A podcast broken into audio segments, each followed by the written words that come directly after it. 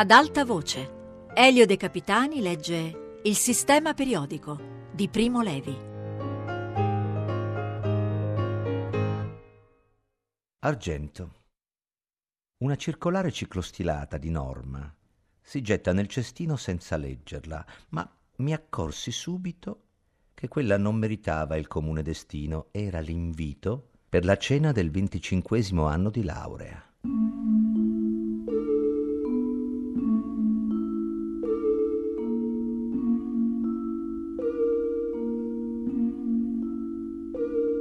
Il suo linguaggio mi diede da pensare. Il destinatario veniva trattato col tu e l'estensore faceva sfoggio di termini goliardici stantii come se quei 25 anni non fossero passati. Con involontaria comicità il testo concludeva dicendo In un'atmosfera di rinnovato cameratismo celebreremo le nostre nozze d'argento con la chimica, narrandoci a vicenda gli eventi chimici della nostra vita quotidiana. Quali eventi chimici? La precipitazione degli steroli entro le nostre arterie cinquantenni?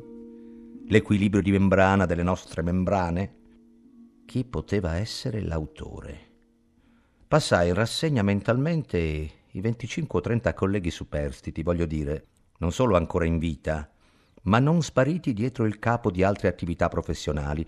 Prima di tutto, via tutte le colleghe, tutte le madri di famiglia, tutte smobilitate, nessuna più in possesso di eventi da raccontare. Via gli arrampicatori, gli arrampicati, i protetti, gli ex protetti divenuti protettori, questa è gente che non ama i confronti. Via anche i frustrati, che neanche loro amano i confronti.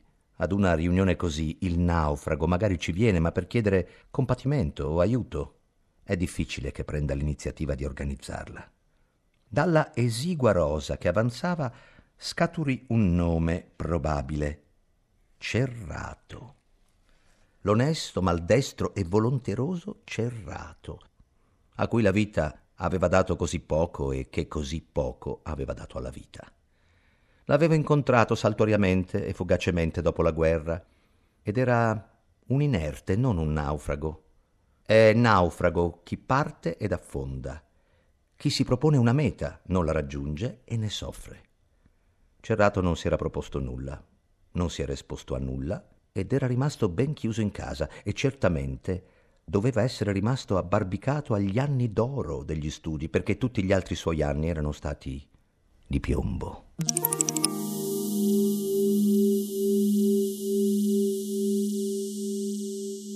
Davanti alla prospettiva di quella cena provavo una reazione bifida. Non era un evento neutro. Mi attirava e mi respingeva allo stesso tempo, come un magnete accostato a una bussola. Ci volevo andare e non ci volevo andare, ma le motivazioni per entrambe le decisioni, a ben guardare, non erano molto nobili. Ci volevo andare perché mi lusingava confrontarmi e sentirmi più disponibile degli altri, meno legato al guadagno e agli idoli, meno giocato, meno sparato. Non ci volevo andare perché non volevo avere l'età degli altri, cioè la mia età. Non volevo vedere rughe, canizie memento mori. Non volevo contarci, né contare gli assenti, né fare calcoli. Eppure Cerrato mi incuriosiva. Qualche volta avevamo studiato insieme. Era serio e non aveva indulgenza per se stesso, studiava senza genialità e senza gioia. Sembrava che non conoscesse la gioia, abbattendo successivamente i capitoli dei testi come un minatore in galleria. Col fascismo non si era compromesso e aveva reagito bene al reattivo delle leggi razziali. Era stato un ragazzo opaco ma sicuro, di cui ci si poteva fidare. E l'esperienza insegna che proprio questa, l'affidabilità, è la virtù più costante, quella che non si acquista né si perde con gli anni. Si nasce degni di fiducia, col viso aperto e gli occhi fermi, e tale si resta per la vita. Chi nasce contorto e lasco, tale rimane. Chi ti mente a sei anni, ti mente a sedici e a sessanta. Il fenomeno è notevole e spiega come certe amicizie e matrimoni sopravvivono per molti decenni a dispetto dell'abitudine, della noia e del logorarsi degli argomenti. Mi interessava verificarlo su Cerrato. Versai la quota e scrissi all'anonimo comitato che alla cena avrei preso parte.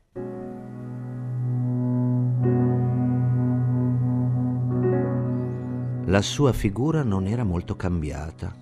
Era alto, ossuto, olivastro, i capelli ancora folti, la barba ben rasata, la fronte, il naso e il mento pesanti e come appena abbozzati. Ancora, come allora, si muoveva malamente con quei gesti bruschi e insieme incerti che in laboratorio l'avevano reso un proverbiale spaccatore di vetreria. Com'è usanza, dedicammo all'aggiornamento reciproco i primi minuti di colloquio. Appresi che era sposato, senza figli, e simultaneamente compresi che questo non era un argomento gradito. Appresi che aveva sempre lavorato in chimica fotografica, dieci anni in Italia, quattro in Germania, poi di nuovo in Italia. Era stato lui, certo, il promotore della cena e l'autore della lettera d'invito. Non provava vergogna ad ammetterlo. Se gli concedevo una metafora professionale, gli anni di studio erano il suo Technicolor, il resto era bianco e nero. Quanto agli eventi, mi trattenni dal fargli notare la goffaggine dell'espressione, gli interessavano veramente. La sua carriera era stata ricca di eventi, anche se per lo più, appunto, non erano stati che in bianco e nero. Anche la mia? Certo, gli confermai, chimici o non chimici, ma negli ultimi anni gli eventi chimici avevano prevalso per frequenza e intensità. Ti danno il senso del nicht dazu gewachsen, dell'impotenza, dell'insufficienza, non è vero? Ti danno l'impressione di combattere un'interminabile guerra contro un esercito avversario ottuso e tardo, ma tremendo per numero e peso, di perdere tutte le battaglie, una dopo l'altra, un anno dopo l'altro, e ti devi accontentare, per medicare il tuo orgoglio contuso, di quelle poche occasioni in cui intravedi una smagliatura nello schieramento nemico e ti ci avventi e metti a segno un rapido singolo colpo. Anche Cerrato conosceva questa milizia. Anche lui aveva sperimentato l'insufficienza della nostra preparazione e il dovervi surrogare con la fortuna, l'intuizione, gli stratagemmi e un fiume di pazienza. Gli dissi che andavo in cerca di eventi miei ed altri che volevo schierare in mostra in un libro per vedere se mi riusciva di convogliare ai profani il sapore forte ed amaro del nostro mestiere, che poi un caso particolare, una versione più strenua del mestiere di vivere. Gli dissi che non mi pareva giusto che il mondo sapesse tutto di come vive il medico, la prostituta, il marinaio, l'assassino, la contessa, l'antico romano, il congiurato e il polinesiano e nulla di come viviamo noi, trasmutatori di materia ma che in questo libro avrei deliberatamente trascurato la grande chimica, la chimica trionfante degli impianti colossali e dei fatturati vertiginosi, perché questa è opera collettiva e quindi anonima. A me interessavano di più le storie della chimica solitaria, inerme e appiedata, a misura d'uomo, che con poche eccezioni è stata la mia, ma è stata anche la chimica dei fondatori, che non lavoravano in equipe, ma soli, in mezzo all'indifferenza del loro tempo, per lo più senza guadagno, e affrontavano la materia senza aiuti, col cervello e con le mani, con la ragione e la fantasia. Gli chiesi se a questo libro gli sarebbe piaciuto contribuire. Se sì, mi raccontasse una storia e, se mi era permesso dare un suggerimento, doveva essere una storia delle nostre, in cui ci si arrabatta nel buio per una settimana o per un mese, Sembra che sarà buio per sempre e viene voglia di buttare via tutto e di cambiare mestiere. Poi si scorge nel buio un bagliore. Si va a tentoni da quella parte e la luce cresce e infine l'ordine segue al caos. Cerato mi disse seriamente che in effetti qualche volta le cose andavano così e che avrebbe cercato di accontentarmi, ma che in generale era proprio buio sempre, il bagliore non si vedeva, si picchiava il capo più e più volte contro il soffitto, sempre più basso e si finiva con l'uscire dalla grotta carponi a ritroso, un po' più vecchi di quando ci si era entrati. Mentre lui interrogava la sua memoria, con lo sguardo verso il soffitto presuntuosamente affrescato del ristorante, gli scoccai una rapida occhiata e vidi che era invecchiato bene, senza deformarsi, anzi crescendo e maturando. Era rimasto greve come un tempo, negato al refrigerio della malizia e del riso, ma questo non offendeva più si accettava meglio da un cinquantenne che da un ventenne. Mi raccontò una storia d'argento.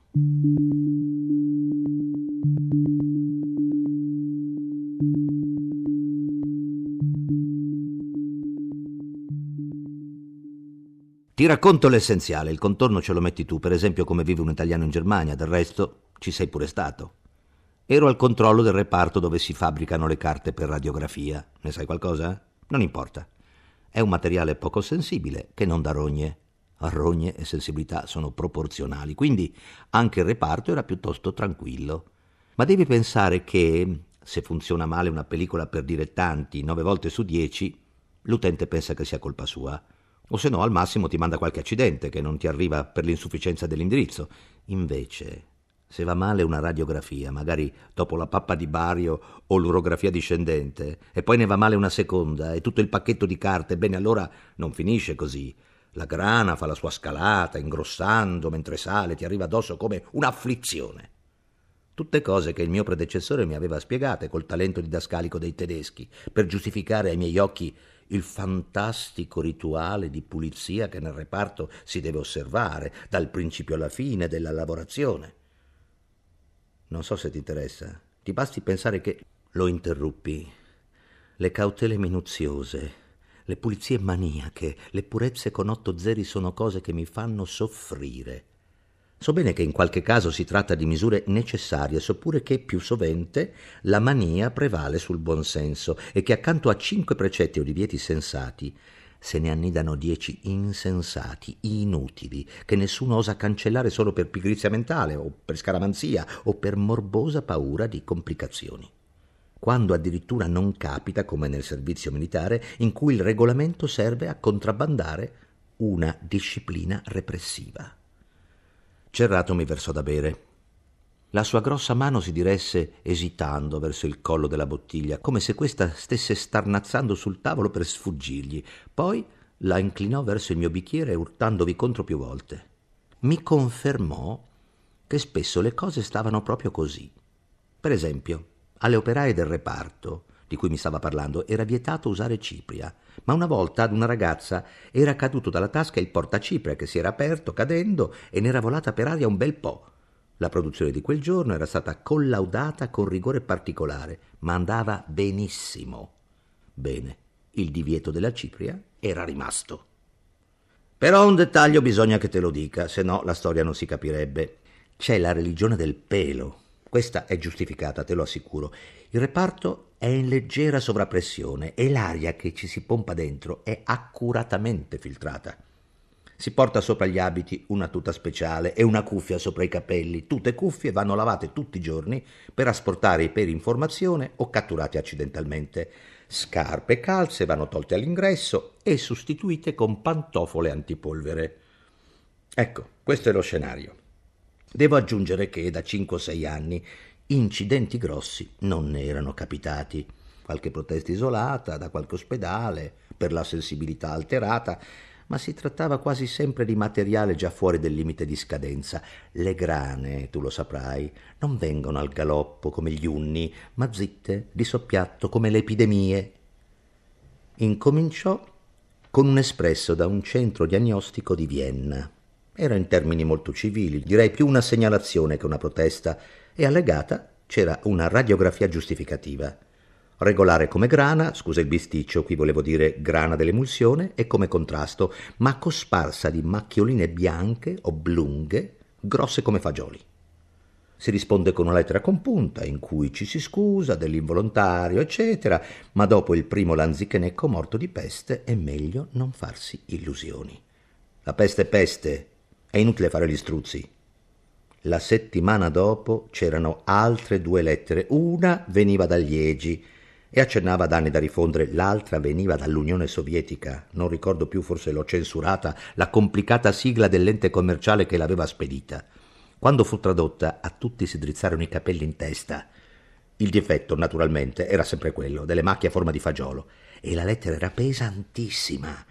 Si parlava di tre operazioni che avevano dovuto essere rimandate, di turni persi, di quintali di carta sensibile contestata, di una perizia e di una controversia internazionale presso il tribunale di non so dove. Ci si ingiungeva di mandare subito uno specialist. In questi casi si cerca almeno di chiudere le stalle dopo che una parte dei buoi sono scappati, ma non sempre ci si riesce. Chiaro che tutta la carta aveva superato bene il collaudo di uscita. Si trattava dunque di un difetto che si manifestava in ritardo durante il magazzinaggio da noi o dal cliente o durante il trasporto. e il direttore mi chiamò a rapporto e discusse il caso con me molto cortesemente per due ore ma a me pareva che mi scuoiasse lentamente, metodicamente e godendoci.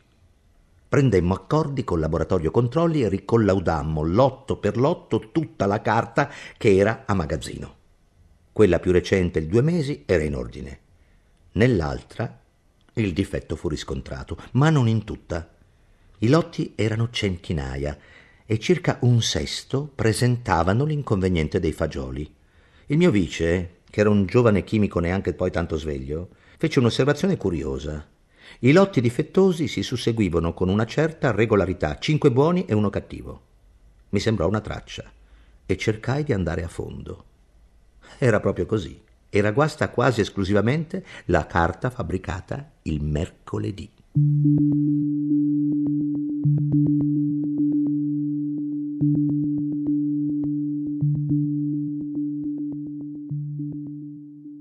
Certo saprai anche che le grane in ritardo sono di gran lunga le più maligne. Mentre si cercano le cause, bisogna pure continuare a produrre. Ma come puoi essere sicuro che la causa o le cause non sia tuttora al lavoro e il materiale che produci foriero di altri guai? Si capisce che puoi tenerlo in quarantena due mesi e poi ricollaudarlo, ma che cosa dirai ai depositi in tutto il mondo che non vedono arrivare roba? E gli interessi passivi? E il nome? Il buon nome? L'Umber nel Ruff? Poi c'è quell'altra complicazione. Ogni variazione che tu faccia nella composizione o nella tecnologia deve aspettare due mesi prima che tu sappia se serve o non serve, se annulla il difetto o lo accentua. Io mi sentivo innocente, naturalmente. Avevo rispettato tutte le regole, non mi ero permessa nessuna indulgenza.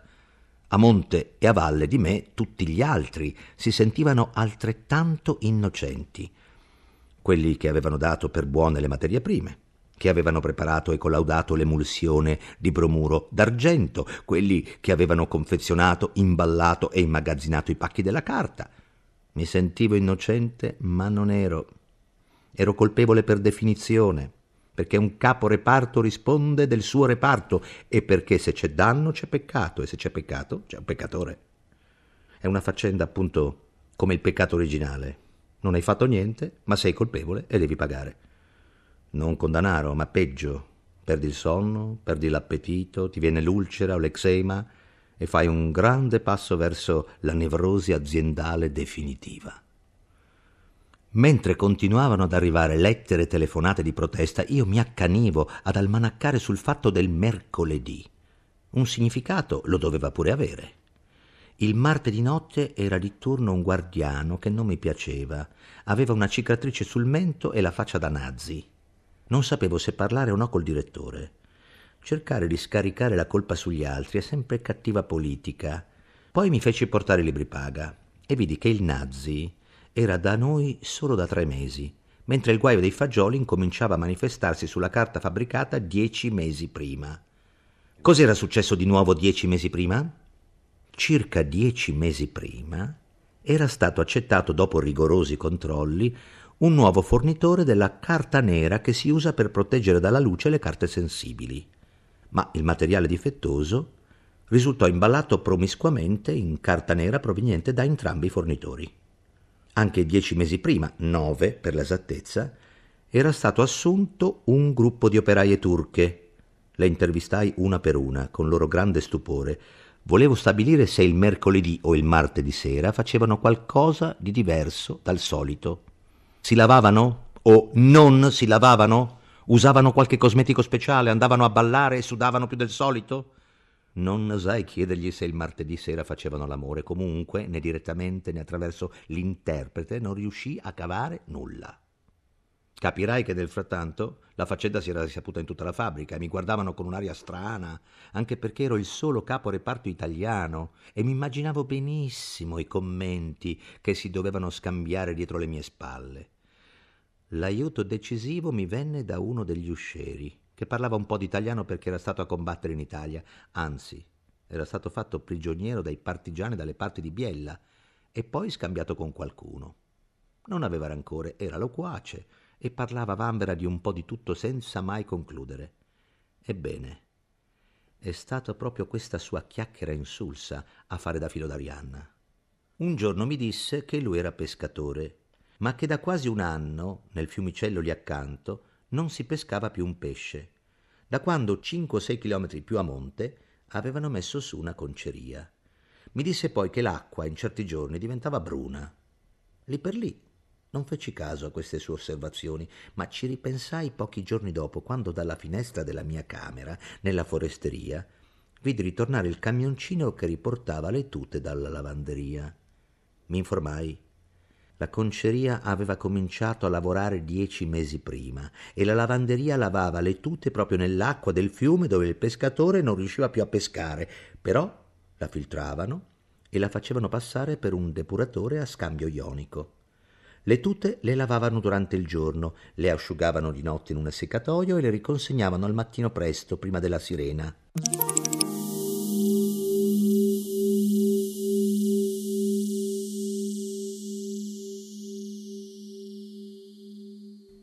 Andai alla conceria. Volevo sapere quando, dove, con quale ritmo, in quali giorni svuotavano i tini. Mi mandarono via malamente, ma io ci ritornai due giorni dopo col medico dell'ufficio d'igiene. Bene. Il più grande dei tini di concia lo vuotavano ogni settimana, la notte fra il lunedì e il martedì. Non mi vollero dire che cosa conteneva, ma sai bene, i concianti organici sono dei polifenoli, non c'è resina scambio ionica che li trattenga. E che cosa possa fare un polifenolo sul bromuro d'argento lo immagini anche tu che non sei della partita ottenni un campione del bagno di concia, andai al laboratorio sperimentale e provai ad atomizzare una soluzione 1 10000 nella camera oscura in cui stava esposto un campione di carta per radiografie. L'effetto si vide pochi giorni dopo. La sensibilità della carta era sparita letteralmente. Il capo del laboratorio non credeva ai suoi occhi. Mi disse che non aveva mai visto un inibitore così potente. Abbiamo provato con soluzioni via via più diluite, come fanno gli omeopatici. Con soluzioni intorno alla parte per milione si ottenevano le macchie a forma di fagiolo che venivano fuori però solo dopo due mesi di riposo. L'effetto fagiolo, il bone effect, era stato riprodotto in pieno. A conti fatti si è visto che bastava qualche migliaio di molecole di polifenolo assorbito dalle fibre della tuta durante il lavaggio e portato in volo dalla tuta alla carta da un pelino invisibile per provocare una macchia. Gli altri commensali intorno a noi conversavano rumorosamente di figli, di ferie, di stipendi. Noi finimmo con l'appartarci al bar, dove a poco a poco diventammo sentimentali e ci promettemmo a vicenda di rinnovare un'amicizia che in effetto fra noi non era mai esistita. Ci saremmo tenuti a contatto e ognuno di noi avrebbe raccolto per l'altro altre storie come questa, in cui la materia stolida manifesta un'astuzia tesa al male, all'ostruzione, come se si ribellasse all'ordine caro all'uomo, come i fuoricasta temerari, assetati più della rovina altrui che del trionfo proprio, che nei romanzi arrivano dai confini della terra per stroncare l'avventura degli eroi positivi.